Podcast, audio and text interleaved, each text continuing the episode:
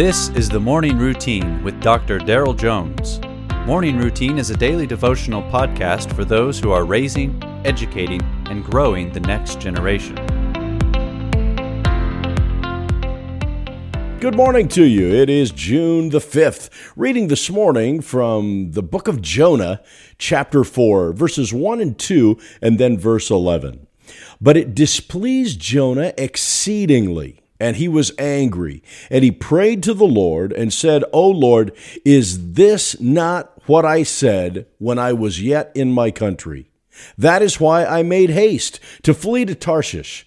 For I knew that you are a gracious God and merciful, slow to anger, and abounding in steadfast love, and relenting from disaster. Then in verse 11, the Lord says, Should I not pity Nineveh, that great city, in which there are more than 120,000 persons who do not know their right hand from their left, and also much cattle?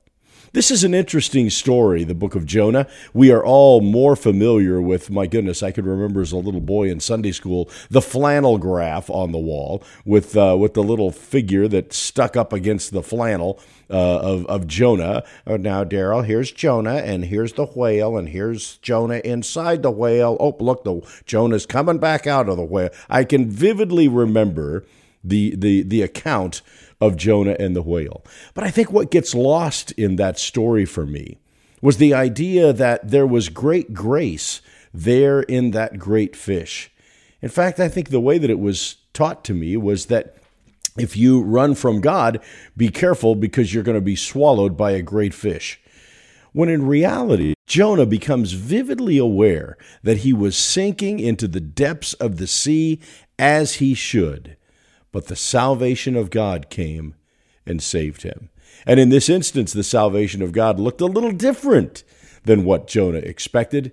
It was a great fish that captured him and saved him. The grace that Jonah received was not the grace that Jonah was willing to give to the people of Nineveh. You see, when you read back through history on the people of Nineveh, the Jewish relationship with the Ninevites was a very, uh, a very estranged relationship.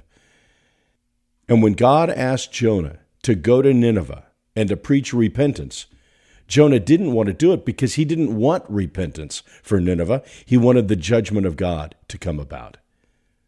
The reality is, the whole of the book of Jonah is the story of the grace and the love of God and how even at times we as God's people can be very vindictive.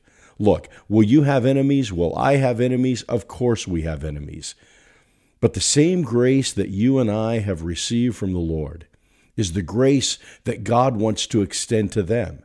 And He may use you and I to do that. In fact, He may call on us to be instruments of grace. Should He not give the same grace to them that he extended graciously to you and I. God-like compassion. When the Holy Spirit lives in us, may his presence radiate through us and from us into the broken world in which we live. Well, listen, I'm praying for you today. I pray you have a great day. I pray that as you delight yourself in the Lord, He gives you the desire of your heart. Listen, Christ is still on the throne all is well. God bless.